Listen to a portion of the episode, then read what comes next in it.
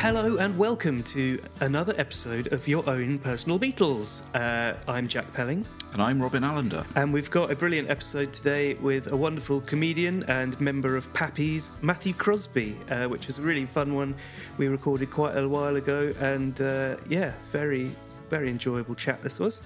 Yeah, it was great because there's a lot of chat about Yellow Submarine and yesterday, the Richard Curtis film. Film, yeah, there's more Wait, than I remember. Yeah, which um, it's not all negative. Um, No, no, no, um, certainly not. And although some of it is, and um, good chats about Beatles for Sale is the kind of we go into Hmm. a lot of detail about what's what we like about Beatles for Sale, and it was a good chance for me to kind of bond with that record, which I hadn't really done before. Oh, that was good. But Yellow Submarine as well. We watched Yellow Submarine before, um, and it made me realise that the reason I didn't know songs like "Hey Bulldog" and "It's All Too Much" kind of growing Yeah. up was because. I never got to the end of Yellow Submarine when I was No. watching it as a kid. Because It's long. It's long, and the story really dwindles out after about an hour. Yeah, they kind of give up on the Yeah. on tying up any plot points or Yeah. anything like that, and then it just becomes a sort of like mad flight of fancy. Yeah. But I really enjoyed going back to it. I mean, I still find it quite traumatic, and it did scare the bejesus out of me when I was little. Um, but yeah, it was interesting to go back, and there's lots of yeah, there's lots of really good um, observations and stuff in it. Well, from definitely about the kind of the power it had uh, uh, watching it at that age and how it has this kind of real, you know, effect.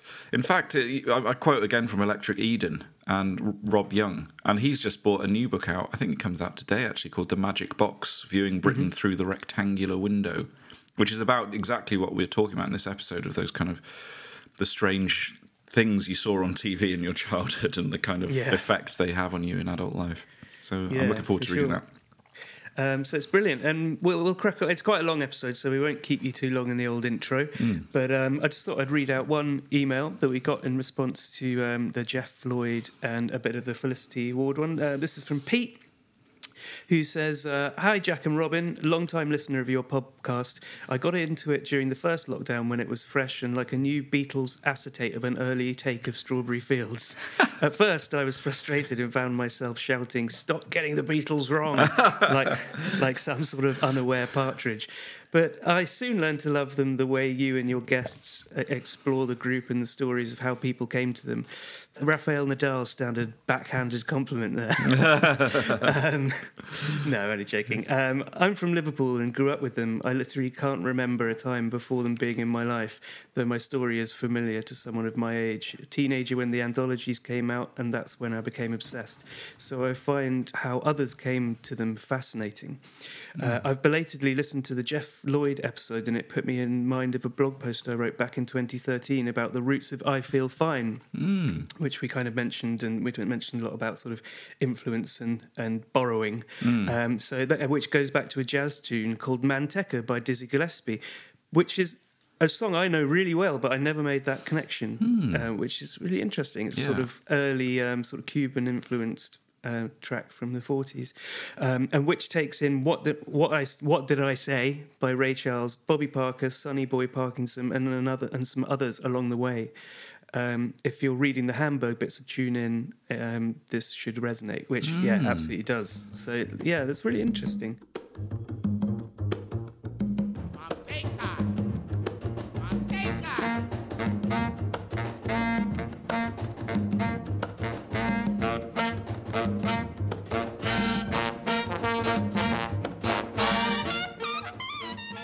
Yeah, that kind of melting pot, definitely. Yeah. Other than that, I'd just like to say thanks for making the podcast. All the best, Pete. Um, so, yeah, that's really interesting. He ends with a good quote from The Simpsons about the nature of uh, plagiarism, which is, uh, which is one of my faves. What's that? Um, It's uh, have you seen the episode with um, Roger Myers where he gets uh, he's the guy who invented Itchy and Scratchy? I can read out the quote. Um, Okay, sure. It's when he's in court and he says, "Okay, maybe my dad did steal Itchy. So what? Animation is built on plagiarism. If it weren't for someone plagiarizing the Honeymooners, we wouldn't have the Flintstones. If someone hadn't ripped off Sergeant Bilko, there'd be no Top Cat, Huckleberry Hound, Chief Wiggum, Yogi Bear, ha, Andy Griffith, Edward G. Robinson, Art Carney. Your Honor, you take away our right to steal ideals. Where are they going to come from? Her? To which Marge says, Um, how about Ghost Mutt? That's good. Which is brilliant. Yeah, Yeah. it's very true, isn't it? Oh, I love the. I mean, the, you know, I do love that. Um, I feel fine and Day Tripper uh, were, were great because Lennon was coming up with these riffs and he wouldn't stop jamming them. You know. Yeah, yeah, and, yeah. and it's sort of it, it, it's a new style of playing for him instead of going for chords, wasn't it? And that's why I mean I've always loved those two tron- songs. I think they're quite closely related. Yeah. in some Well, there was a huge sort of Latin kind of explosion around that time. Mm. Um, but where it, other people got sort of the beat, one of the sort of many extraordinarily serendipitous things with the Beatles is that every time they were in Hamburg, everyone at home was getting influenced by things that actually ended up sending them in really bad directions. So a lot of the luck of the timing of being in Hamburg is that they missed out on a lot of the fads. Mm. In particular, the, the sort of shadows era of people having sort of choreographed dance routines Yeah, where yeah, they're all yeah. sort of moving in beat. And the Beatles came back in leather jackets and ripped it up, and everyone was sort of like, you know, thank God that they missed that little That's period. interesting. So when they came back, they would have been a little bit behind the times, but in a in a good way, maybe. Yeah, so they came back basically looking, you know, it's like the Strokes arriving on the scene or whatever, you know. um, and yeah, Ringo was definitely into that sort of very rumbery. I mean, there's a bit, I suppose, there's like sort of Besame Mucho in a lot of mm, those mm. earlier songs, but Yeah, yeah. yeah, I Feel Fine definitely has that kind of Afro-Cuban influence drum beat. Mm. Pete Best was notoriously terrible at doing, but Ringo was brilliant. The email wasn't from Pete Best. We can just we just want to verify that it was from Pete Uh, in no, it was Liverpool. from yeah, Pete uh, Pete Martin. Lovely stuff. Yeah, so thanks very much, Pete. yeah, thanks, Pete. And thanks for persevering after originally uh, getting frustrated with podcasts. Yeah, we've we've all been on a journey. we, exactly. We've come a long way. If you want to get in contact with us, uh, you can go to personalbeatles.com forward slash contact, or you can send me an email, jack at homespunsounds.com. If you'd like an extended version of this episode with Matthew Crosby, which is going to be a long one because we chatted for hours. It was such a fun one. It was one of those where we could have gone on for hours and hours and hours. So there should be a, a very hefty extra chunk of content, along with extra extended versions of all our other ones, which are ad free. You get them a day early as well. Uh, then you can join the Patreon to get all of that stuff and bonus episodes too, the first of which came out um, last week. Uh, so if you go to patreon.com forward slash personal Beatles, all of that stuff is uh, available to you there. Uh, you can also get in touch with us on our social medias and follow all the, you know, go- oh, ongoings. Is go- goings on? Goings on. I don't know. ongoings, the ongoing goings on um, at Personal Beatles on Facebook, Twitter, and Instagram, and all of that stuff. But uh, for now, we'll leave you with the fantastic Matthew Crosby. Thank you so much. I'm genuinely, I don't think I've thought about a podcast as much as I've thought about in the run up to it that I've thought about this podcast. Genuinely, I've spent, I've, you know, when, even when you gave me dates, I think I was like, I picked the latest, the furthest one away. you gave me, oh, you can do a bunch of these dates in March. And I'm like, I'll pick the furthest one away to give myself a run up. And then I was like, well, do I need a run up? Because it's it's talking about my, you know, it's not like you want me to go. I'm not. It's not Yeah, so you had you, you weren't cra- cramming because you'd never heard of the Beatles before. Uh, no, no, You no. I- just- I- well, I think there is a fear one one is gonna. It is about your personal associations, but there is a fear you might accidentally, you know, say that uh, you know George wrote "Let It Be" or something. You know, like Yeah, something like you might just get yeah. a big fact wrong. You know, yeah. And I hate, right, okay, that's good. That's that's one of the big facts, is it? but like, um, yeah. So what have, what have you been doing to prepare then in the big run up?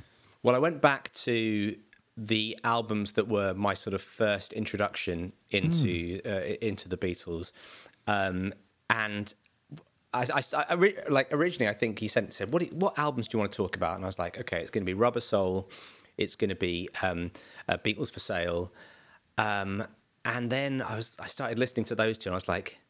There's definitely gaps here. What are the other ones that this doesn't feel like as rounded a picture of my, my first introduction to them? And so I obviously put Sergeant Pepper's in there as well. I think that was that was already in the email. Went back to Help. Remember that I spent a lot of time listening to the Magical Mystery Tour EP. Uh, I had my well, I mean, again, the I'm sure everybody says this, but it was my parents' record collection. That's Yeah. I, that's how I started. And my dad had lots of the singles, um, lots of the albums. I mean, both my parents did. Um, so they had like multiple copies of them. Um, but uh, I remember especially exciting was the Magical Mystery Tour EP. Yeah. which I think was a it was a seven inch sized um, uh, Two uh, seven inches, right? two seven inches. That's right. Yeah. Yeah, and um, with a little booklet. Now I've still never seen the film. Really? I don't think I've ever seen the film, but I've I've read uh, you know as a child I would read that booklet and Yeah. see pictures of um, Victor Spinetti and stuff like you know, and I uh, again I don't know like again I don't think I've seen anything with Victor Spinetti in apart from that booklet.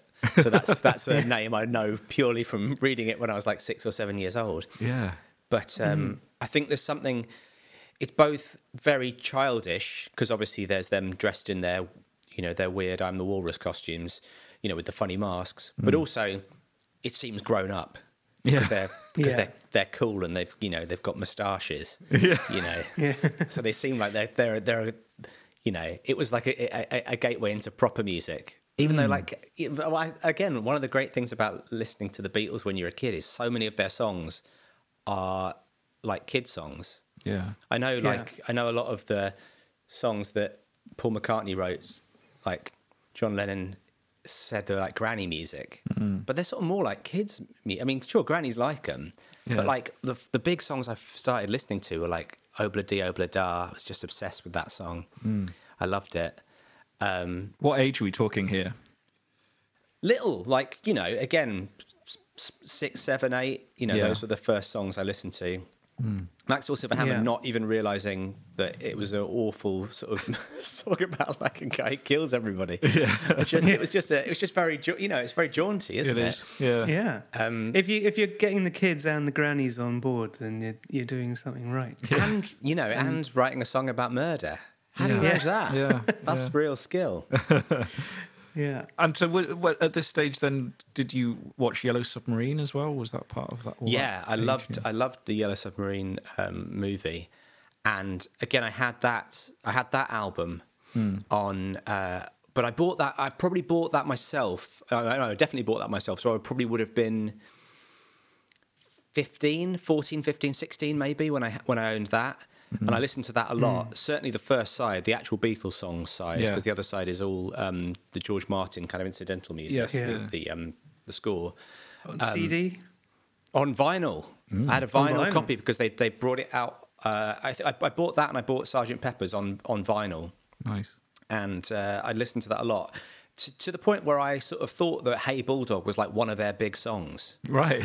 I really, d- you know, I really, I don't think it's even in the film, or certainly not the version I I first saw, but it was on the album, and uh, I uh, I loved it. I, I loved the song "Hey Hey Bulldog," I, you know, and. Um, and and, and I I loved uh, hearing them doing, you know, I mean, again, this is not me being a, ch- a child. I was sort of, you know, sixteen, but I love them doing the, the dog noises at the end. yeah. Yeah. So good. That's great. It's one of those Yeah. really exciting moments where it genuinely feels like they've just gone. Let's let's mess around a bit at the end of this song. you Yeah. they're-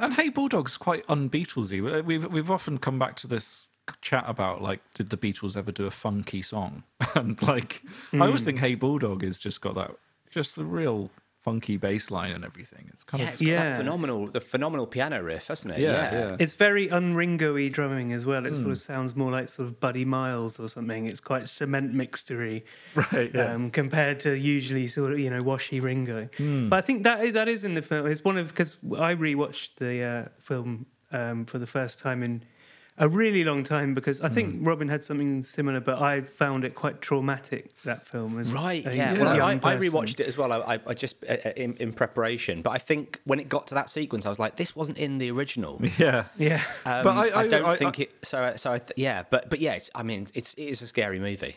Yeah, I mean, I accidentally downloaded the uh, German language version. So apart from that, which made it even more disorientating. Did but, you Um, did you power through? I kind of started watching it and then thought, like, no, I, I- I need to get the English one. So I bought that and ended up spending like this is just on iTunes and ended up spending like twenty quid to watch yeah. this. So, so there are people impersonating.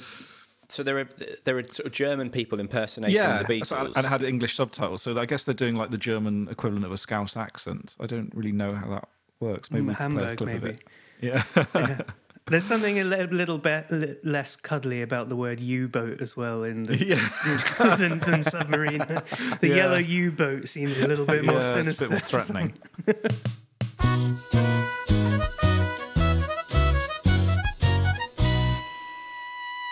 But, that, but Matthew, that was a great uh, point. I think you you saying about Magical Mystery Tour, where there was that kind of you had the EP, but you'd never seen the film. So there's that kind of. I, I think this is something that's really interesting about like our age group, where you're discovering these artifacts, but there are pieces missing. yeah. And I, always, I, I think that's like really why Yellow Submarine is kind of quite strange and scary experience because you watched it, but you didn't know really who these people were. You didn't know any of the backstory. You didn't know what Sergeant Pepper was. You know, it's just like it was a cartoon, but it's just but the, but there's this whole hinterland of stuff you didn't know. So the whole thing is very mysterious. Well, also, if you didn't know about it, then it's not the way to learn about it. No, yeah, exactly. because it's not any of the real the, the Yeah, details the- of who the Beatles were. I mean, I think I actually, I think I did. I watched it quite. cl- I think it was on television. I taped off the television, so I, Yeah. I probably watched it when I was more like about sort of again 14 15 16 Mm. so i found it a lot less scary than you probably did if you saw it as kids Yeah. and also i had a bit of i was already into the beatles I already knew the beatles Yeah, um but um but it's still a scary like the blue meanies yeah. i'm wearing my blue meanie socks by the way I'll show Oh you. no. Oh, nice. uh, got- can you see those Oh, lovely. Yeah. So there we go. That's the blue meanie socks. Yeah, I mean Um, they're but yeah- terrifying. I think what I found re- rewatching it, it was their sort of their complete nihilism that really terrified me. Yeah. like they had no agenda. No. You know, they didn't really want to achieve everything. They were just like, like absolutely destructive, like horrible Yeah. little little blue things. Yeah, the the, the the the bit where the sort of big, the main blue meanie gets the other one sort of trampled into the ground. Yeah. It's Yeah. just really awfully violent, isn't it? I mean, obviously, every every time he gets trampled down, he keeps popping a bit of his head up and then gets trampled down a bit more. But it really is, and um, the, the the the the character of the main blue meanie is a really kind of. It, it's almost a bit like. Um, Dennis Hopper in Blue Velvet, mm. Yeah. you know the the way of just you know it's not like I'm not going to play I'm not, I'm not playing like a tough guy I'm just going to Yeah. play like this w- weird you know like occasionally we'll, we'll talk in a very high high falsetto voice Yeah. you know, it's like you know really really strange like hysterical laughter and then bursting into tears like a like a real you know really so, sort of psychotic and Something, yeah, something of the uh, sexy beast character as well. Yeah, yeah, just that kind of really weird borderline borderline between. yeah. Well, there was an aborted. Um, they were going to do a sort of CGI remake of it. I don't know if it's Right. still in the works. oh wow But Oh, yeah, um, yeah. I think it was, um, you know, it would definitely would have ended up being a sort of Ben Kingsley or someone doing that. The, the weird thing about Yellow Submarine as well is that, like, you know, the biggest band in the world. Let's do a big cartoon.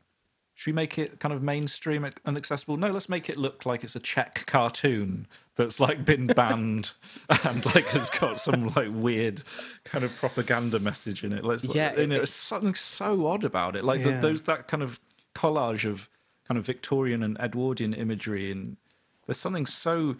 I mean, like my experience of it now is this kind of fragmentary thing where I didn't understand what was going on at all. But I think that was it partly intentional as well because it, it's so fragmentary and there's like seems to allude to a past as well with this kind of Victorian imagery as well. It's kind of Yeah, and it's a very sort of tonally quite odd in that I just I find the writing of it so the characterization of the Beatles is very weird. yeah. And the sort of you know, it's got their sort of wordplay. There's I love that sort of joke about the school of fish.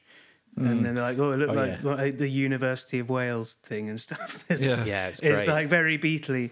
But then you got them sort of saying things that you just never, you know, I can't. Paul would never be like, "Ooh, groovy." Yeah. like it's a there- very there- sort there- of like you remember the Beatle cartoon? It was a, a cross between Yes, that yeah. and then this sort of weird head fucky art. I think Paul film. would say it's groovy. He probably would now. He'd probably say, Yeah, he'd now rather he say it would. now than he would uh, uh, Yeah. back in 1969. Did you hear the Adam Buxton uh, podcast, Matthew? I loved it. It Yeah, was so good. It It was a was great bit where he was, he was talking about Stormzy and he said, Yeah, it's great. It's the new beat. that was very like groovy. Yeah. that was quite that was quite exciting because there's something about Adam Buxton that makes you feel like you. I I think his listeners feel like we're his mate because he puts so mm. much of himself into his podcasts. Yeah, yeah. That you feel mm. like you know when. Like recently, I was listening to one of his podcasts, and his dog is sick, and I was oh, genuinely like, "Oh no, not you know, he's had such Rosie. a tough time of it recently. Rosie Yeah, can't yeah. get ill. Yeah. Please, help, you know, I'm sure her. Ro- So when he got, you know, when he got to, you know, be in this chat with with Paul McCartney, it was it was genuinely like, oh, oh it's it's our mate Adam, you know. Yeah, yeah. It's like you know, this is really, it, you know, it was it was it was a real it was a real thrill. It felt like you know any, any one of us could have been in that chat, and also the fact that he, you know, he recorded himself in the uh, the, the the the preamble to the, the Zoom of him saying, "I'm really nervous. I'm really shitting Yeah. myself." Yeah. Go, of course you would be. Yeah. It's Paul. It's Paul McCartney. Um, I'd much rather bump into him on the train and have a five minute conversation, I think, than ever like have to interview him in any professional capacity because I just think I would get it. I'd get it so wrong. especially yeah, especially if you know it's got it's going to go out. It's mm. got to go out into the world. I mean, it doesn't have to. You could always, you know, never put. He could never have put it out, but Yeah. you want it to be good enough that people are going to listen. You know, it's such, it's such a I think he'd be so desperate for a unique insight that you just kind of, I don't know, you do some mad research about like one of the most obscure facts you could find, and you'd ask him about it, and he wouldn't be able to remember it. I'm pretty sure that's what would happen with me. Yeah. Yeah, and politely nod and be like, "No, I don't Yeah. remember that one." yeah, yeah. That's best case scenario, isn't it? I love But- that in the um in the Buxton thing as well, where he's saying he couldn't. His memory's really bad for years. Like I, I know Sergeant Pepper was sixty-seven, but I can't remember the others. That's really good. Like, Yeah. everyone else knows that. But you don't need to when the rest of the nation remembers it for you. yeah, yeah, yeah. That's so good. If that's true, most questions I imagine he gets asked are full of facts about him already to Yeah. prove that you know I have the authority. I think that's, I think that's it. They've they've just got such a, you know, the Beatles have just got such a, a tremendous backstory, and there's so much out there. You know, you know, so many tomes have been written about them, and so much has been sort of said about them that uh, you do. You know, you, you, this was why I found found this podcast intimidating. On a smaller scale, I imagine than Adam Buxton being, you know, in, interviewing uh, Paul McCartney. But you just don't want to be like, oh, it turns out I don't know anything about them. yeah. Yeah, I- I've been. Well, I mean, journey. we're we're kind of like that too. I mean, when we first started, we were very apprehensive about our sort of the gaps in our Beatles Yeah. knowledge. But actually, that those are the bits that are the most interesting in in some ways.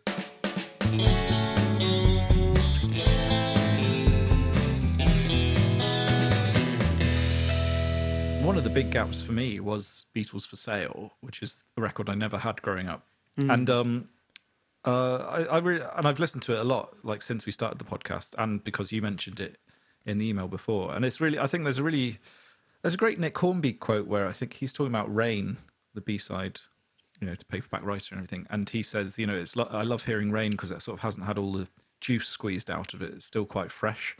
And like I think that something's true with for sale because I don't know it as well. It really sounds really fresh. so is that what what when was your introduction to Beatles for sale? Was that kind of quite a formative one, or were you a kind of cool teenager when that? No, that would have been that would have been one of my my my mum and dad's records that I have no memory of hearing for the first time, just because it was always on in the house. It was one of those records that I just I I, I, I couldn't put my finger on when we first started listening to it because we always we always listened to it. Um, and uh, I remember it's a strange one when I go back to it now, but the song I was most obsessed with on that album was Mr. Moonlight Yeah, it's great. which I just I couldn't get enough of it, and um, But John it's- is like going. Well, this is my thing with for so, for sale. Listening to it now, is it's such a John album. Mm. It starts so, with yeah. four big John songs, covers and originals, and his vocal, he's like He's belting it out. Yeah. Yeah, and Yeah. also Mr. Moonlight is like quite a nice romantic song, and he's like screaming it. you know? it's so good.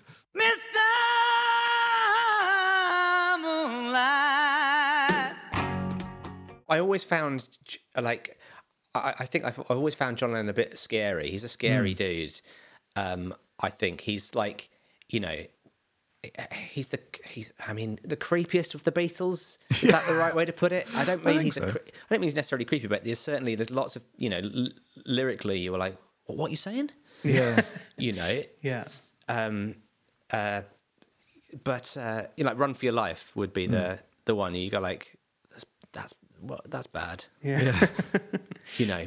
Uh, but but yeah, but on on on, on for sale, I I love the fact he's like just he's like really growling like that. Yeah. That open when he sings "Mr. Moonlight" to open the song. Yeah. It's so amazingly brilliant and, and open throated, and it's almost in, in complete contrast to the the other boys who are Yeah. backing him up with his "You came to me one summer night." He's like, you, you, yeah, you can really, you know, you can imagine him really kind of gripping the microphone and Yeah. sort of it's it's it sounds desperate. Yeah. Um, I mean, I kind of after that opening four seconds, that track's kind of done for me.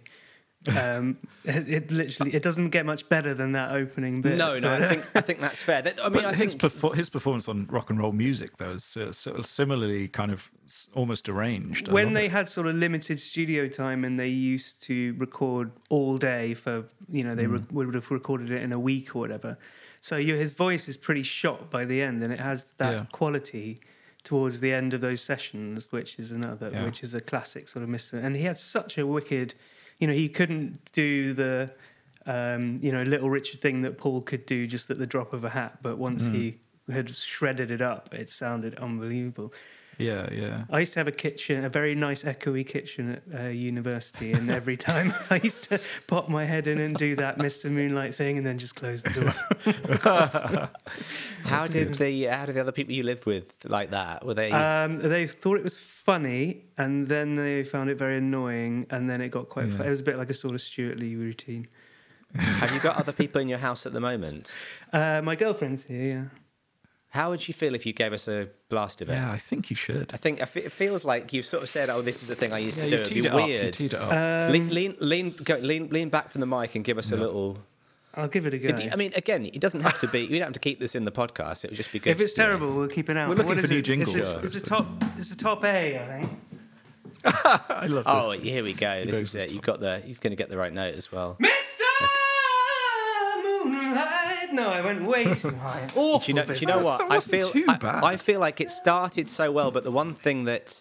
Uh, the one thing that John wouldn't have done is back down halfway through the phrase. Yeah. And I feel like that was it. You know, like you hit the first bit. I was Yeah. like, he's going to do it. But, then the self um, the self I consciousness went, crept I went, in. I went way, does. way too far out of key, and I, I- well, it sounded good. you know it, the- it would have. If I had committed, it would have. Uh, I think it was kind of like uh, uh, you know uh, West End style where you sang it. It was almost too good. It needed the grit. I mean, it's definitely coming out, but it's one that I do. Have you ever been to the palm tree in Mile End?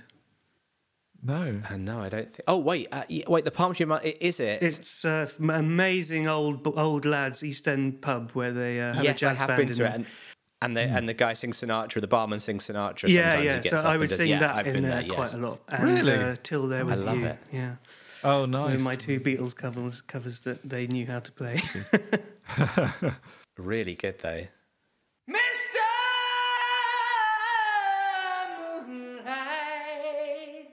Yeah, for Beatles for sale for me because I I revisited it and as as Robin knows, one of my it's definitely my favourite of the early like sort of pre Rubber Soul era, which hmm. is quite an unfashionable opinion. But Yeah. for me, I mean the the standout on it, and I think is a massive sort of turning point for the way that they wrote harmony together is Baby's in Black and the way that their Oh, wow, voices meld together on that and the Yeah. way that they play around with quite unconventional harmony. It's Yes. that track is just unbelievable.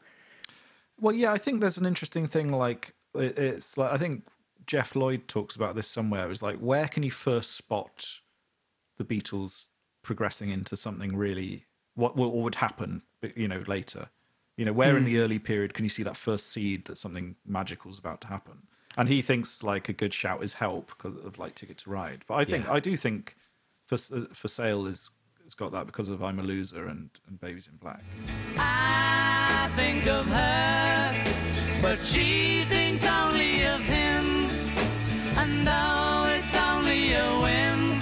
thinks of him. Oh, how long will it take till she sees the mistake she has made? Dear, what can I do? Baby's in black and I'm feeling blue. Tell me, oh, what can I do? And it's got, you know, it does have a couple of hits on it as well. You think Yeah, of it, it's yeah. got sort of eight days a week and things. you know. Eight days a week, I think, could be on Rubber Soul. I think it's Mm.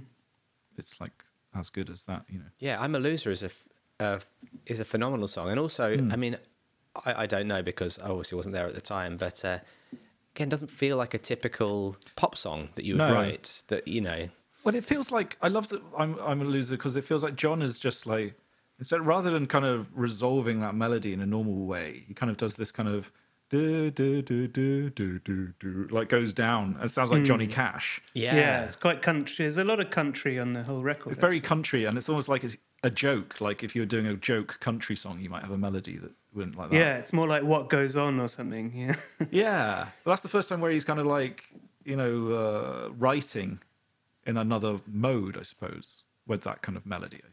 Yeah. Obviously, the joke country songs normally go to Ringo. To ring, yeah, yeah. Act, Act- Act Naturally was again another one of my childhood. I just I loved it so much. oh, really? it's a great song. Yeah, I, I mean it's it's it's it's it's fantastic, but Hmm. there's something about is wait, is and it, I, I mean, there's something about I think Ringo appeals to kids. That's Yeah. true in the you know he's the childlike one in uh, Yellow Submarine, isn't he? Yeah. he's basically like the sort of the naive that Yeah. that they sort of sort of look after. The other thing I want to say about the Yellow Submarine, just to take, get back to it, of yeah. the jokes, is that um, it's you know I, it's it's a real shame there aren't like it's there's so many puns. And it's you know it's a real shame they aren't, they aren't making movies anymore where every other line is a pun. Yeah, you know? It's just like the the the, the introduction to George Harrison where they ask what day it is and they say it's sitar day it's just I mean Yeah. that's that's exactly the sort of exactly the sort of cruddy wordplay that really appeals to me yeah. I mean, that was what. Do you remember that um, Charlie Brooker thing, uh, touching cloth? Yeah, yeah yeah. yeah But that wasn't that so refreshing because it was just pun, pun, pun. Like it was just It's Yeah, basically really underrated. It's got that Yeah. airplane humour to it. yes, Yeah. yeah, yeah, They um George, I think, gets a bit of a raw deal in the film in general, really, because he, I think the impressions sort of slightly get worse. As a kid, mm, I didn't Yeah. realize it wasn't the Beatles, and then you No, watch I it now and you realize yeah. that Ringo is kind of like passable as a as a like decent Ringo impression. Mm. John's not really that near. Paul's got the right sort of vocal quality, but George doesn't sound anything like him. And he also looks quite sort of, he looks like quite simian. He's got a sort of quite like apey, like kind They also don't rendering. really seem to know. They don't know what, what to do with his character Yeah. either. He's sort of. Hmm. He's he doesn't get any like- good lines. Doesn't really get any of the good lines. Doesn't really have any of the sort of main. None of the main storylines are, are about him. It feels like there's, they've got Lennon and McCartney as a unit, sort of quipping off each other, and uh, and Ringo is the kind of the, the driving force of the you know the sort of hapless driving force of the of the movie, and then George is kind of just left there. No one really knows what to do. I, I I was looking up who did the voices because I'd never sort of never known before, but um, Paul McCartney is Onslow from Keep Up Appearances, Yeah. Oh yeah, I yeah. think I did know that. Yeah, which I didn't so- realise at all. Yeah, I think that's in Fab Fools. I saw that. That's so cool. I couldn't believe it. yeah. But again, again, like they, they pop up at the end. Well, he's a proper Scouser. Yeah, I mean, yeah, oh, absolutely. Yeah, there's mm, no, there's no denying. Dick Emery is in it as well, isn't he? Dick Emery mm, is Yeah. Jeremy Hillary Boob. Yeah. Yeah. And um, then the only other thing I know is the same terrifying main blue meanie is the same guy that does the voice for Ringo. So he's got some range. Yeah. Otherwise, and- they were just. But you think how? I mean, I know that they were obviously the busiest people around in the 1960s, but it can't have been more than a couple of days' work to half-assedly do that. You know, it's pretty low Well, they, they, energy they weren't into it at all, were they? They did. They didn't want it. yeah, I It, was a contractual obligation that just turned mm-hmm. out to be like a psychedelic masterpiece of animation. Like 'cause that, Yeah. that the thing mm. as well, the animation in it is phenomenal. Yeah. Visually, it looks in- incredible. The Yeah. animation is is so good. I Yeah, I mean, I my I remember. I think I might have said this on the show before. But it was like I was just obsessed, and it was my first experience of the Beatles. Really, was watching Yellow Submarine. I must have been about nine or ten, and the just the Eleanor Rigby sequence I would just Yeah. loved, and I would watch it over and over again. Like I find it oddly comforting, and it was so ingrained in my mind that I vividly remember, like, and I only just this only just occurred to me when I was rewatching it. But it's like I remember the first time I heard "Street Spirit" by Radiohead, which uh, in like '95, whenever it came out, and just like synesthesia moment, I just could see the Eleanor Rigby visuals. It was really weird. I, I guess, interesting because of the rows of houses, maybe. yeah, Rows of Houses, yeah, and the the songs are kind of thematically very similar. They're not really melodically Yeah, that similar, true. but there is, but there's a similar mood Yeah. of this kind of lonely desperation. But it's obviously something in that was so keyed in. Were you quite a sad these- child? Yes. it seems like you. You seems like you know. Yeah. I I like the character who danced around and talked in rhyme. Yeah. but um, I don't know. I do, but I like the Eleanor Rigby thing because I like the football players bouncing back and forth and stuff. And I Right, thought that was right, great. yeah. I thought it was just cool. I thought it was, I, I didn't like it because it was like moping around. I just thought Yeah. it was like You didn't consider yourself one of the lonely people. I didn't. It's very Gilliam-esque that particular Yes, yeah, section, isn't it? Because it's the sort kind of, of looping. yeah, it's great, that sort of isn't yeah. cut, cardboard cutouty animation stuff. The the section that blows me away is the um, where they go into sort of science land. Mm. And uh, what is I can't remember what the song is that they. Is it only a northern song? Is that yeah, the- that's it. Yeah, it's which around is- then, which is unbelievable. Um, Incredibly bitter song, but yeah, again, but we should- again, I didn't know any of that. I didn't. Uh, I didn't know that it was him sort of going. Oh, I'm just. yeah. I'm just a paid songwriter. I'm just on your payroll, am I? But it's, it's great. I love it.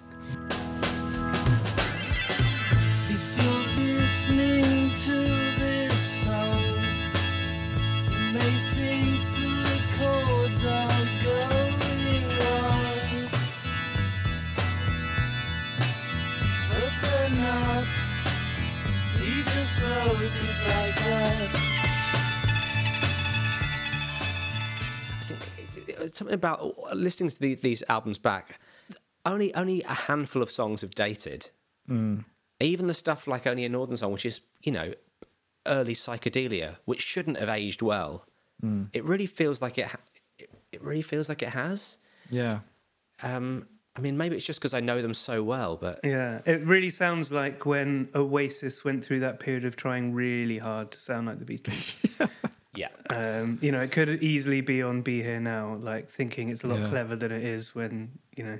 the the backwards sounding guitar and stuff. Yeah. Do you do you think the early stuff has has dated? Like, so say going back to the Beatles, for, Beatles for Sale. Um, you know, like because I think the the thing, uh, much as one loves the early stuff, then there is a more of an argument that those early ones are more like period pieces of like I, I love putting Beatles for Sale on because it's great to have just a really good rock and roll record to listen Yeah. to. You know, but it, it feels more of its time.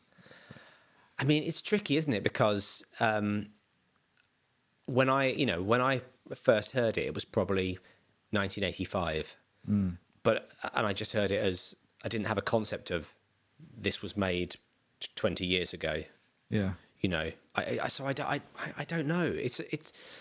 Uh, I mean, I, I, I- there's something about there's something about classic rock and roll that feels like it's almost timeless. But that might just be because I wasn't a, around in the you know mid 50s.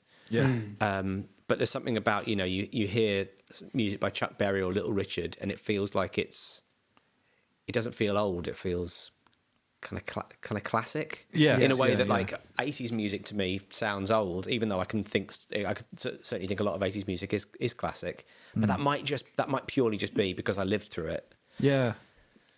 There was this this I mean, I remember, yeah, with listening to a Beach Boys compilation that we had on a lot in the car and it, and it was just like it felt like those songs had just been around forever, even if you were just hearing them kind of for the first time. It just felt like they're in the, the fabric somewhere, weren't they? You know. Yeah. Yeah. There, are, although the, I would say the, the Beach Boys are a band I feel like they're sort of more novelty ones, like Fun Fun Fun or stuff like that. Would Right. be they feel like they've dated. Right. Yeah. I don't know. I mean, but I mean, you know Yeah. what? It probably is because I just I just spent so much time listening to it as a kid.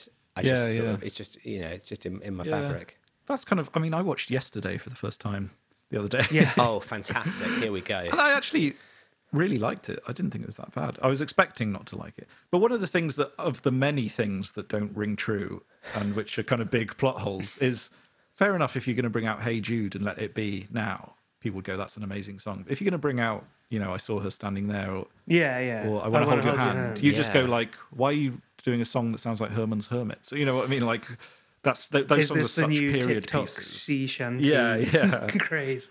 So that's where it doesn't quite work. Like, would people go crazy if they heard "I Want to Hold Your Hand Now"? Like, yeah. don't Well, well, that's the interesting thing in that his um, when he's in his bedroom, and there's the there's the you know the joke about him googling Oasis and they don't exist Yeah. either. Yeah. But he's got a poster for In Rainbows on his wall, yeah, and you're like.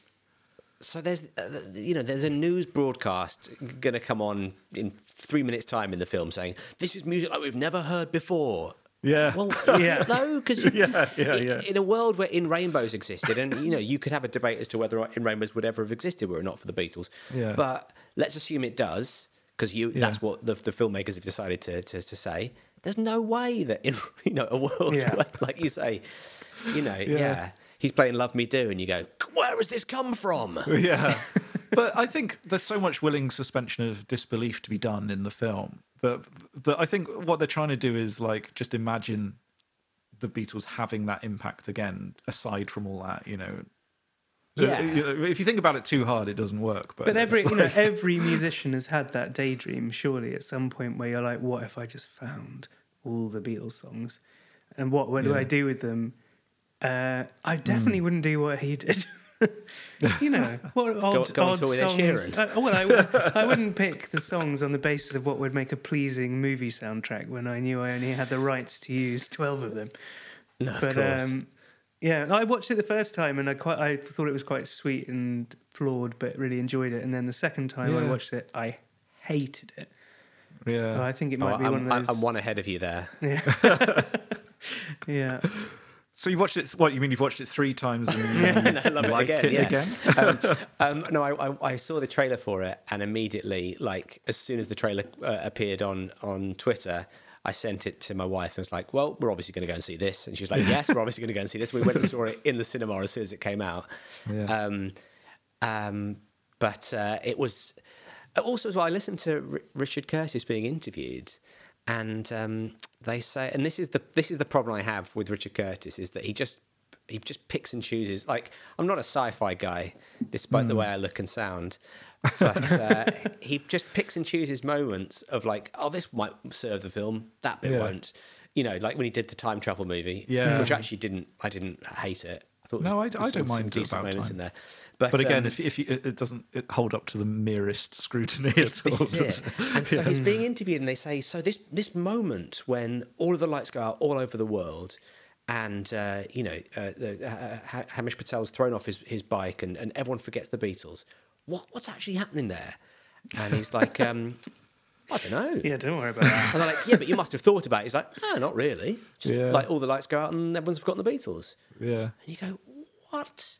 Do you not think that was? Because also, if you you know if you work in uh, you know, in the in the world of trying to get comedy on the television or on the radio or anywhere else, every single line as logic you know logic combs run over it, going, well, this Yeah. happens here in this scene and that doesn't, you know. Yeah. It's just how did it, how does he get away with Yeah, it? I think you need quite a few hits under your belt before a Yeah. uh, Oh yeah, an yeah. electrical failure. The, what, the John Lennon causes- bit. What did you think about the Well, John the- Lennon I like bit? the John Lennon bit. They nearly didn't include that, you know. Yeah, Apparently it did were- they smell were very, very much, of a deleted scene, even when you were watching Yeah. it for the first time, which is never a good sign. But I thought it was quite sweet, actually. I didn't realise quite it was liked it, Robert yeah. Carlyle at the time. Yeah, yeah. Yeah, I didn't know until afterwards that it was Robert Carlyle because he's got you know such good sort of prosthetics on. I mean, mm. I don't know, like the idea that he, you know he had quite a happy life and lived by the sea and whittled things, and therefore didn't really care. It's sort of, Just you saying it now is yeah, it's me- sort of weird. Like, what the fuck is this? it's it's not the, it's not exactly the same as the ending of um, Once Upon a Time in Hollywood. I don't know if you've seen Once Upon a Yeah, Time in. Hollywood, but that takes a very you know it takes a, a, a huge liberty with a with with a, with a, a historical story that features the Beatles sort of in in, Yeah. in some way, the White Album.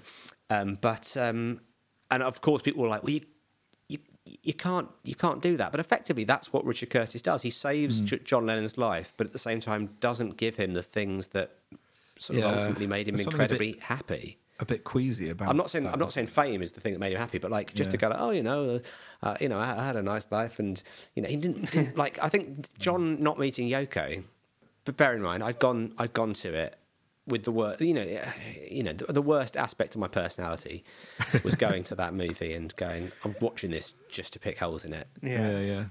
Yeah, Um, fair where enough. does where because uh, Justin Edwards plays uh, one of the characters who remembers the Beatles. There's like three Yes, people in the world yeah. who Oh, remember yeah. the Beatles. Where does he get his yellow submarine from? Good question. When he's holding that yellow submarine up, where's he got that from? Has he made it himself from memory? I think he must have. He's got. So, he's sort of supposed to be Russian or something, isn't It's he? a Russian, yeah, big Russian. I mean, guy. one of the worst plot bits is the other guy who's going out with the girl who just has to give her up at the end. Yeah. Do you remember that? Yeah. I mean, that So is willingly. like he's just like, yeah, sure. Yeah, he basically he basically almost goes, well, the thing about me is I'm a plot device, yeah. and then wanders off, wanders Yeah, off into yeah. the sunset. Yeah. Yeah. I was Still never meant to great get the girl. I mean, if we're picking big holes in it, the worst moment is when he writes, uh, supposedly writes the long and winding road in about two minutes, Oh yeah, that's really, and you think, I don't. I'm pretty sure that's not how songwriting works. You can- well, he's rem- remembering it though, isn't he? Well, But- I think but I thought they- the things they had him and Ed Sheeran have to write something from scratch in five minutes. Yeah, but Jack, did he not get the? Yes, the- I understand film? that, He's but got, the, he's got the almanac like in Back to the Future. I, do, He's- I don't believe that anyone in that room in Russia would be would be like, no, mate, you didn't write that. That's not fair. This Oh, I is- see what you mean. This is like this is like um, on I'm a Celebrity when Peter Andre woke up one morning and said, "I've just come up with this song. It's called Insania," and he sang it to the whole camp, and they're like, Yeah. "What? You came up with that this morning? That's amazing!" And but then, weren't the words like "bing bang bong" or something? Are you saying, Matthew, that that is a real life yesterday incident? That Well, Peter, no, no, a no, band it's- disappeared who wrote Insania. No, because he he he'd written Insania before, and it was Right. a, he'd, he'd he'd smuggled it in, he'd Trojan horsed it into the camp. But obviously, Heat magazine then went went on his website and found a- the demo of Insania that was already on his website. So it was, you know, that's that's what that's what basically happened. He had it in his back pocket. But then, you know, Ed Sheeran must have a, a, a half a B side that was almost written. He could have Yeah. brought out. I mean, the old, the whole idea of any any songwriters getting together and going, all right. If you're so good at songwriting, you know you can't imagine, you can't imagine Keith Richards and Mick Jagger and like uh, Len- Lennon and McCartney sort of ran each, into each other on the King's Road and was like, "Oh, you guys, right? Okay, I'm gonna, you know, like I'm gonna write Wild Horses. What have you got?" it just doesn't, you know, it's it's it's such a. Oh, speaking of plot holes, by the way, one thing that did bother me when I watched Yellow Submarine that I'd forgotten about, but that bothered me again um, it, uh, but it really used to bug me when I was a kid. Is they they perform um, uh, the, well they perform the Sergeant Pepper's sort of the, the Sergeant Pepper song, the overture, and then they go they sort of say, "Let me introduce you, the one and only Billy Shears," and indicate John. They all put their hands to John, and John does a little pose, and then it go, it start even starts uh, uh, with a little help from my friends, and you hear Ringo singing, but it's sort of the camera pans away, and you're like, they must have known Billy Shears isn't John. I mean, he's the singer, sure, but he's Yeah. not the he's not Billy Shears. Yeah. Wasn't there? Isn't that one of the Paul is dead rumors that the um, that Billy Shear was was the name of the the original name of the imposter Paul? William Yeah. Shears was an Yeah. American dude, I think. Who was I think was he born in like Connecticut or something? But for some reason, there was a Brian Epstein held a competition to um, to find a Paul lookalike. But apparently, he held this competition before. On the down any of the. Oh, I see. This is no, legit, before right. any of yeah. The idea was that he, he held it before um, any of the Beatles had passed away to have them, you know, there in reserve. Hmm. So he had a, he had a sort of I mean I don't know if it was a Beatles lookalike competition or just a Paul lookalike competition, and uh, this guy had come first place as Paul, uh, Wil- William Shears, and uh, and then when Paul died in the car accident or whatever happened, Brian uh, Brian Epstein called him up and said, "Step up, Shears." It just your and then they gave him a bit of re- Sheeran. Yeah. I mean, Oh, Oh my another angle. goodness! Could it be? Could it mean that actually he split into two? I mean, there must be a reason that uh, that Sheeran is in six scenes of a film about the Beatles. He's basically like the, the second lead in it. yeah. Well, I think this is really interesting, though the Billy Shears thing. I mean, because what we were what I was talking about earlier, this idea of Yellow Submarine and and being into the Beatles at a young age and it all being quite fragmentary. One thing that's occurred to me from listening to Sergeant Pepper a lot recently is that you know it's like a failed concept album. That's the whole thing. Like we never find out who Sergeant Pepper is. You never find out who Billy Shears is. The kind of mm. concept runs out after the second song. Mm. But like that's that gives it this weird fragmentariness that I think is its kind of secret power. I think that you hmm. you know when I first got it as a kid, you're used to kind of getting into things that have a kind of backstory. Say you get into Star Wars, everything's got a backstory. You know who these characters are, but here here's suddenly you've just got this artifact, which is introducing this other band, Sergeant Pepper's ba- Lonely Hearts Club Band, introducing Billy Shears, but you never find out who how it all fits together. Yeah. So part of that, Yeah. part of that kind of weird mystery. And another great fact, which is I've mentioned before, is that thing that Paul McCartney loved the idea. He loved listening to radio comedies when there would be physical comedy on the radio, so you'd only hear the laugh. So that's why in the Sergeant Pepper orchestra bit, you can hear the hmm. audience laughing. You're meant to be imagining something funny is happening on stage. So I think the reason Sergeant Pepper is good is because it's it's so decentered.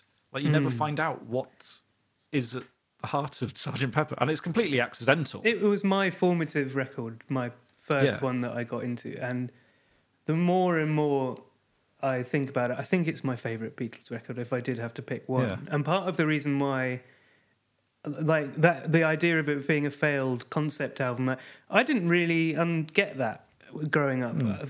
It was all in the same universe, and for me, it was always very separate from every other Beatle record.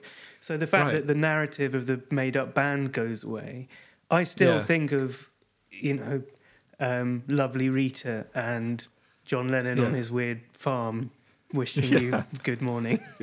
and all of those sort of characters. And when I'm 64 and stuff, and all of that exists in this little separate like Right. microcosm to the rest of the Beatles stuff. So for me, in that way, it kind of works. And I don't think it sounds like I don't think there's many other tracks that on that album that could sit happily on the records No, either side of definitely it. it. So in that sense, for me, it works as a concept album. Yeah. What's because it was one of the ones you mentioned, Matthew. In Yeah, well, it- what, it- what was your experience of It, Sergeant it, it was um, again. It was it was an album we listened to a lot as um, as as kids. It was a Sunday afternoon while we were having our Sunday dinner. Basically, it was that it was that album, um, and even even now, I mean, I was, I was listening to it today, and even now, I had to sort of force myself to le- to listen to "She's Leaving Home" because it is the like. It made me feel so. It, I, I, I honestly, I, as I was listening to it today, I could literally picture a sort of uh, roast lamb in front of me that I'm just unable to eat because I'm so torn up with sadness, and uh, and it made me feel physically. It was a song, a song that still kind of makes me feel physically sick with with pain. Yeah. because I'm such a like I'm such a family. guy. I love my family so much, and Yeah, the yeah. idea of running away from home is not in any way romantic to me. I mean, I still, you know, I still, I was born in Bromley. I moved around a tiny bit to other bits of South uh, South London, and now live in Beckenham. I live like ten minutes from my parents. So I've always kind of basically have. Um, I the idea. I, I, I, I, it's it's funny because obviously it's a song about you know let you know let your let your kids go. Fun is the one thing that money can't buy. But to me, it was I was sided with the parents. You know, the, Yeah. the, the you know, uh, uh, Daddy, our baby's gone. Mm. Just got me so badly. You know, the i the idea that you that, and also I think and this is me being a middle class snob, but meeting a man from the motor trade just sounds just sounds bleak. It doesn't sound fun. this is her. right? This is her having fun. She's going off and getting a job, meeting a man from the motor trade. I mean, that and the the sort of the falsetto backing vocals just mm. f- it felt like you know like sort of sad angels singing to you. And I just remember thinking that was really scary. And it doesn't get much better with the other songs around it. If you're already feeling bad, does it then go into being for the benefit of Mr. Kite? Yeah, yeah. the So of then you've got one. this really loopy kind of uh, carnival um, sort of sort of slightly sort of sick making you know you know uh, Yeah. sort of circus circus music that Yeah. feels like you're being sort of in a Wurlitzer or something being Yeah. Yeah. being spun around so I, I I I sort of I loved it and there are songs in it that I really really love but also songs on it that I really found hard hard going but obviously I couldn't say to my mum and dad and we were playing it again. We were playing vinyl albums, so it wasn't like I could just sit there and you know and skip it on. It was, you know, like on a CD player, you could just, you know, as soon as you got to She's Leaving Home, just go, oh, I'm just going to go to the loo, and then just skip it on to the, the next track. But um, I, I- yeah, but I, I mean, again, it's it's a record that I that I, I do I do really love, and I think it's interesting you say it's a failed concept album because I think as I've learned from writing Edinburgh shows, as long as you bring it back at the end, Yeah. yeah, forget all the stuff in the middle. You know, Yeah, well, they it. bring the back, you know, and they, They, they kind of that- invented the Fringe show in that. exactly that incredible reprise. Yeah. Um, w- which is you know an, an even rockier version of a fantastically rocky opening song. Yeah. Um, but also as well, I remember listening to that. I, I'm trying to th- I- again. The chronology is really messed up in my mind, but it wasn't. It it wasn't one of the main ones. Rubber Soul, Help, um, for sale were the main ones that we listened to a lot in the house, and then Sergeant Pepper's came a bit later. Possibly like we, possibly it was re- it was re-released or something for the. 30th anniversary or the 25th anniversary or something like Yeah. that but we we certainly had a had a more recent copy that I oh I, even now even though it was only in the, a, a copy bought in the 90s I, I cut out all of the stuff from the inlay card as soon as we got it I was like right taking that out cutting out the moustache wearing that round the house putting the putting the Sergeant Pepper's logo on my blazer to go to school of course it just you know didn't stay and it blew away and really regret doing that but I don't, yeah, it doesn't. Yeah, I don't know what I mean. I- And again, this was this wasn't the 1967 version I had. It was Yeah. it would have been bought in HMV in Bromley High Street. Yeah. Yeah. Um, but uh, but um, because I can rem- I can definitely remember the first time I heard it and being thinking, oh, it's this, it's a lot more electric than I assumed it was going to be. Like the, the I remember being quite surprised by the you know the first time you hear the electric Mm. guitar Yeah, come yeah. in and thinking someone who listened to a lot of Rubber Soul. Obviously, there is electric. Obviously, there's a lot of electric songs on it, but it f- they didn't, it didn't feel quite as rocky or as driven. And again, that's another song where Paul really goes for it. Mm. The you know the opening vocals just f- phenomenal. Yeah, I mean, yeah, I, I think, um, I mean, talk, talk about for sale and how it starts with the John song, and then Help starts with a John song, and then it wasn't until Abbey Road that they start with a John song. So kind of Yeah. all those big, the kind of uh, imperial phase of the Beatles, they start with Paul or George songs, and I think it really changes the mood. Like for sale, because it starts with this very John heavy. It, it's got that kind of bitterness, darkness of John. I think. Yeah. Whereas Yeah. Rubber Soul's starting to drive my car is like buoyant. Beat, beat, You beat, know, beat. you're yeah, away, you know. Yeah. Yeah, Yeah. No Reply is a hell of a opening track.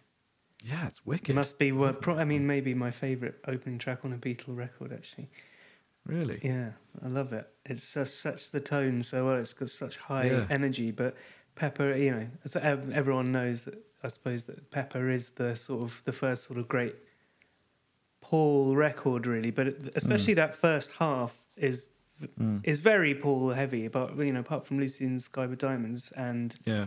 benefit of the Mr. Kite at the end, it is kind of all Yeah. Paul, isn't it? Really? Yeah, and and also being being for the benefit of Mr. Kite feels like a a silly song. You know, it's like it feels like one of Paul's. It, it could be one Yeah. of Paul's silly songs. It, it's darker than uh, "Lovely Rita" or um, or "When I'm 64," Yeah. um, but um, but it's still got that. You know, th- there's an image of a, a horse doing a dance. So Yeah. obviously, it's, it's there's there's there's silliness in in it. Yeah. But it's maybe it's the sort of sinister, or just maybe I'm just scarred by the Disney Pinocchio film. But there's something ve- very sinister about Mr. Kite, I find, and that sort of Victorian hurdy-gurdy sort of, you know, vaudevillian thing with those kind of demonic, you know, swirling as you yeah, the sort of the sickness of being at the fun fair without any of the candy floss. Well, well, the circus is creepy, isn't it? The circuses Yeah. are just you know it's in, inherent. You know, from from Scooby Doo to Doctor Who to you know Mr. Bungle. All of these things. These you know like The like band, or the band. Yeah, yeah, yeah. My like band. that first album of is all you know. That first album of Mr. Bungle is all like weird offbeat carnival songs with like thrash metal guitars. yeah, it's so good. But um, yeah, I love it. But uh, but it, it, there's something it, it's something creepy about it. So even when he tries Yeah. to do a song that's, you know, a silly song, basically, it's like you know, obviously Paul's really inspired by the music hall. Yeah, Even when he's doing like a kind of almost like a musical song, it's still got a real dark core to it. Hmm. Because he was, you know, he's a dark man.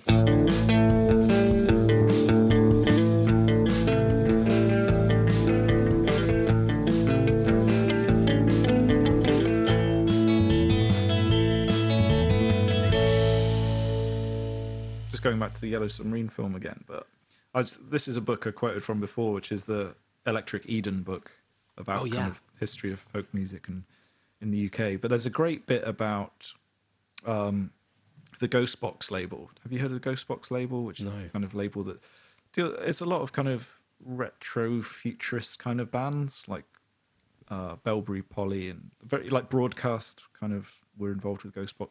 But but he talks about going to a Ghostbox night and and they were playing like some kind of weird folk horror kind of films. But he says this thing which is so good. For anyone born between roughly 1965 to 75, these images have the quality of folk memories. Television and recorded music were our, our oral culture. The images and sounds that Ghostbox recombine have an effect at some primal level, and being exposed to them in these airtight conditions gave me an inkling of why. But I think that's so sums up exactly how it felt to rewatch Yellow Submarine, where it has mm. this really primal thing, you know, watching something that weird that young. That Yeah. you watch it again and it's kind of the horror comes back. of Yeah. it, you know? Oh, this is why I turned out this way. Right. Yeah, That exactly. yeah. explains a lot. It- It's not a. It's not in any way a kind of kids' film, despite being Hmm. a cartoon. Yeah. I mean, there's nothing in it that, a, you know, there's nothing in it sort of content-wise really that a kid couldn't probably watch. Yeah. Except for the fact that you know the the, the blue meanies are quite scary. Oh, Yeah. here's another thing I noticed. Do you think? Uh, because obviously the Beatles weren't didn't have a hand in the writing of it or the creating of it or anything apart from being on screen at the end, and then it's. But the the fact that the blue meanies destroy things with apples mm. is that a significant thing? Yeah, yeah, that was obviously a, Do you think that's a knowing that's- reference, wasn't it? Must have been. Is it? I mean, Apple was pretty new. Yeah, I didn't. I- It feels like it's because all of the other things are are Beatlesy. You know, Yeah. There's lots of you know signs that say What's love. the It's kind of first Beatlesy and Apple pop record? arty. White album.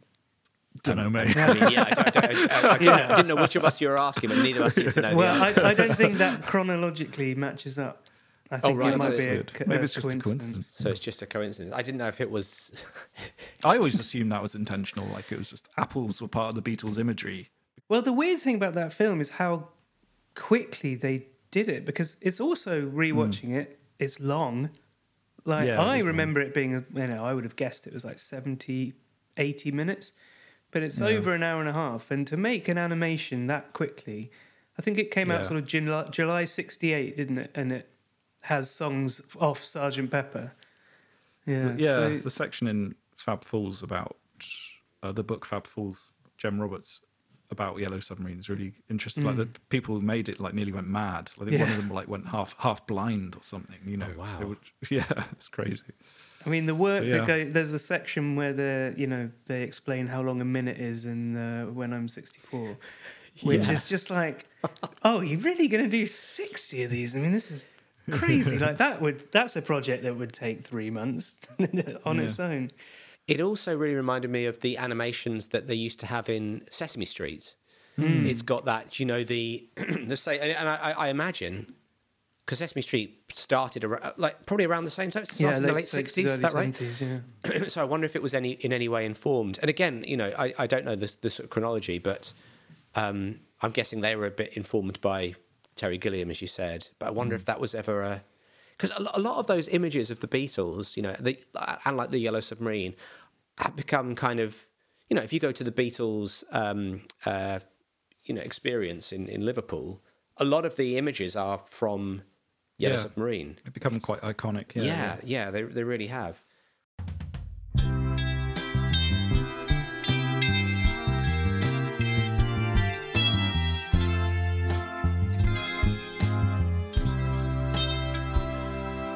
Talk us through your things you like about um, uh, for Okay. sale. I've said it's the John album. Yeah, um, best shouting. Yeah.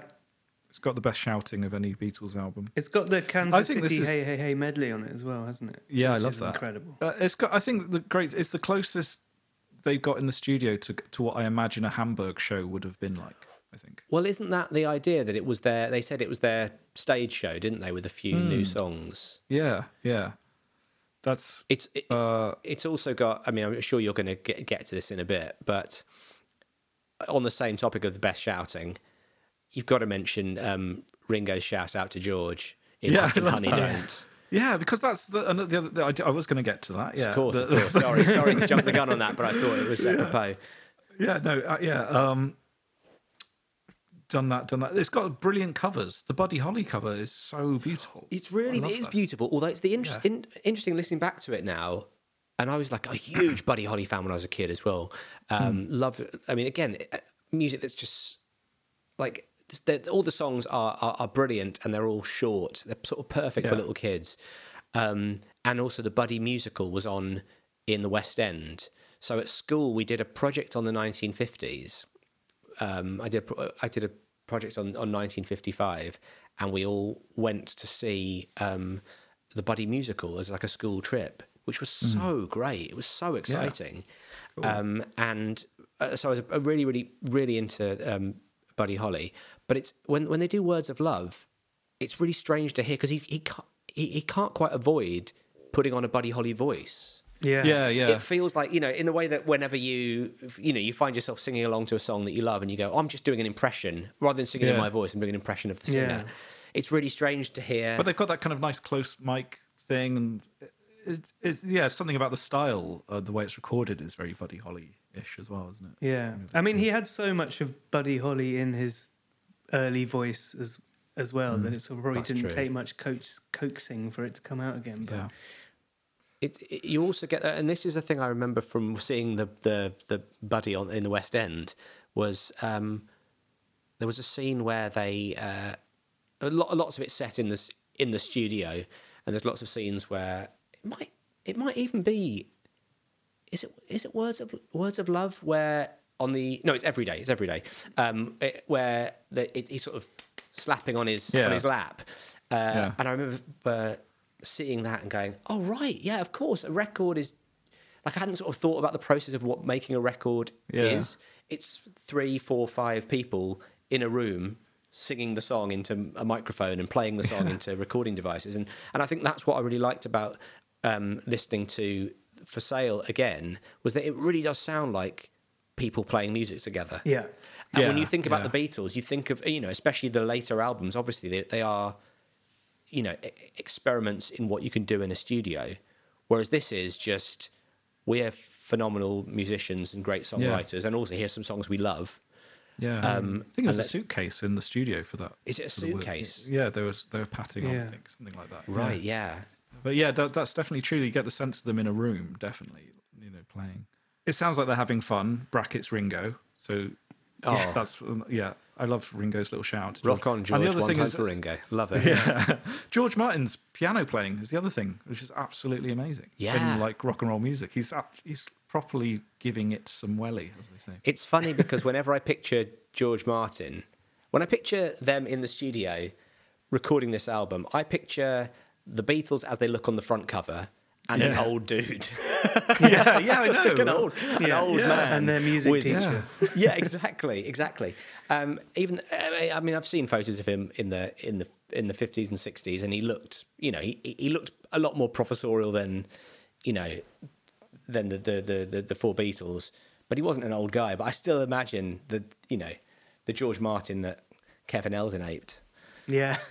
How did you feel about the um, the album he brought out with uh, like uh, Jim Carrey and that kind of stuff on it. I remember that so vividly, and I don't even Yeah. know from what, but I remember watching the footage from it. Um, I don't know whether there was a documentary or oh, I think actually there was a doc. There was a George Martin documentary on BBC Two in about 1995 or something. Yes, that was about yes, the making I of think that album, that, wasn't yeah, it? Because yeah. I've Yeah, got yeah, all of the footage in my head. Yeah, I just remember watching um, Jim Carrey doing. Is it Jim Carrey doing "I Am the Walrus"? Yeah, or Robin Williams right. does one as well. I can't remember which one. I think Jim Carrey does. I I am the walrus. Yeah, and it's just so overdone and i just oh dear i mean i haven't watched it for years but i'll probably reinvestigate and someone did phil collins did golden slumbers i remember which was just sort of flooded in 90s kind of reverby drums and it was all a bit nasty but um, why? It's, it's such a bizarre choice, but Sitting in an English garden, waiting for the sun. If the sun don't come, you get your tan from standing in the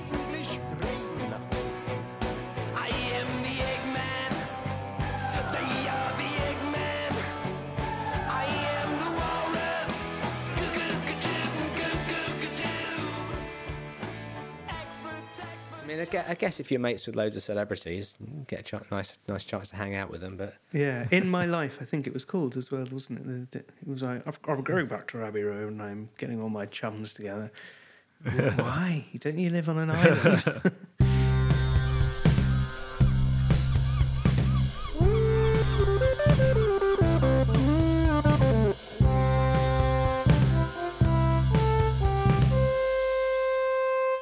you have a uh, controversial Beatles opinion? it's not so much a controversial Beatles opinion, but my my family were were, we're a Paul family. We're a we're a, a Paul McCartney family. So when it comes to the solo stuff, my mum was you know would buy all the solo records. We had a lot of the. We didn't have any, I, I think, of the of the the Lennon or Plastic Ono band stuff apart from the CD, uh, the, the seven inch single of um, "Merry Christmas, War Is Over." That was the only thing we had. Um, and I've always had like a real affinity for Paul, partly because my mum looks a bit like Paul McCartney. she's had a um, she's had like a sort of mop top haircut for an entire her entire, you know, sort of her forties onwards. Although now in lockdown, she's still she still dyes it black, and in lockdown it's grown a bit longer, and she wears tinted um, glasses, so she looks a little bit like a sort of short Irish Joey Ramone. It's, sort of, it's sort of it's getting heavy around the back as you know Yeah. as everyone's hair is getting in lockdown because she Getting a bit shaggy Yeah. but that, um, so we're a we're a we're a Paul a Paul family, um, and uh, I think it's not so much a, an opinion as I, I I've spent probably more time with the soundtrack to Give My Regards to Broad Street than I've spent with Abbey Road. Right. Genuinely, because that was like Yeah. when I was. Uh, my, I remember the, the night my parents went to see it at the cinema. It was a big night for them. They were really excited about it, and they came back like in my, in my memory. So when would this have been? 1984 or 85, something like that. Um, so, yeah. so I would have been four or five years old. They went off and they came back with the album. Uh, and again, like never seen the movie, never seen the film. Give my regards to Broad Street. I don't know if you have. No, we should. wa- I was thinking we should watch it. One like we should watch it before recording one of the episodes. It's on YouTube, and I was thinking, do I watch this? And it's like, no, it's not. This is not my own personal Be- Beatles. It's I, the, the album was my own personal Beatles, but not the not the film. Yeah. Do I watch it before? But I've got it. I've got it in a tab. Even the most sort of hardcore Beatles fans uh, don't aren't that nice about it. But I have flicked Yeah. through it on YouTube, and there is some sort of pristine, lovely footage of him doing some quite nice numbers and stuff. But Well, Yeah. so I'm Yeah. intrigued. But I just love the idea that he was like, yeah, uh, you know, when you you get surrounded by yes men, I suppose. Yeah, I'm going to make a film, and you know, Yeah. what if I move the camera over there? Brilliant, Paul. just decide Yeah. all the directorial decisions. You know, Yeah. just what, what happens. I suppose it's like the room. Is it like the room? I, I mean, I, I, I hope it's a little better than that. But but but I but for me, some so like so so like here, there, and everywhere. m- The version I know, like my version of that, the version I that I hear in my head when I sing that song is from the "Give My Regards to Broad Street" album. I used to I used to be absolutely obsessed. And again, it's it had a, like an inlay card of the plot. So it had all the photos of like him. Uh, is the idea? I think the idea is that he's got master tapes, and they get nicked, and he's trying to get them back. That's what the sort Right. of story is. But um, but yeah, I would say I've spent more time with that than I have with with Abbey Road. So not Yeah. not not an, not an opinion, just a confession. Yeah, Yeah, It's no, my that's fair. controversial confession.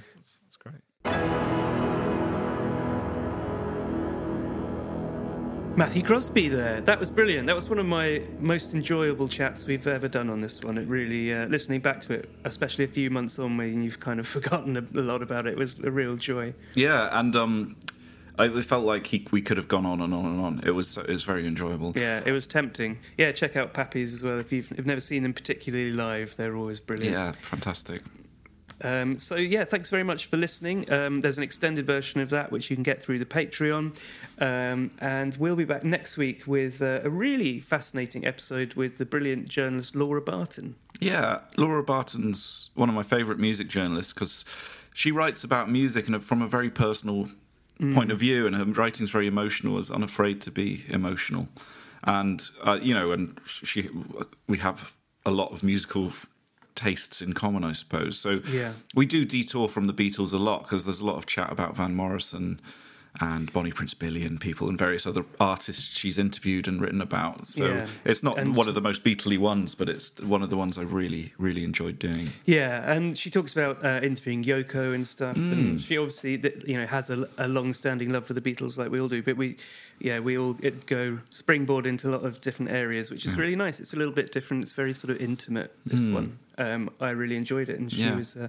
you know, fascinating. There's a you know, lot chat about interviewing Van Morrison and Yeah. uh, reassessing your heroes in a age in which they tend to let themselves down. a Yes, little bit. because I mean, you know, pre pre Clapton's latest uh, yeah, the, her, exploits. yes, indeed. But she, her interview with him was pre-COVID. I, th- it was pre-COVID. Yeah, and yeah, it was. it was, um, I mean, if you want to do some research before listening to next week's episode, the interview is just kind of astonishing for how Yeah. rude and obnoxious he is to her. And so, talking about that and how she dealt with that and still remained a fan of his music is really interesting.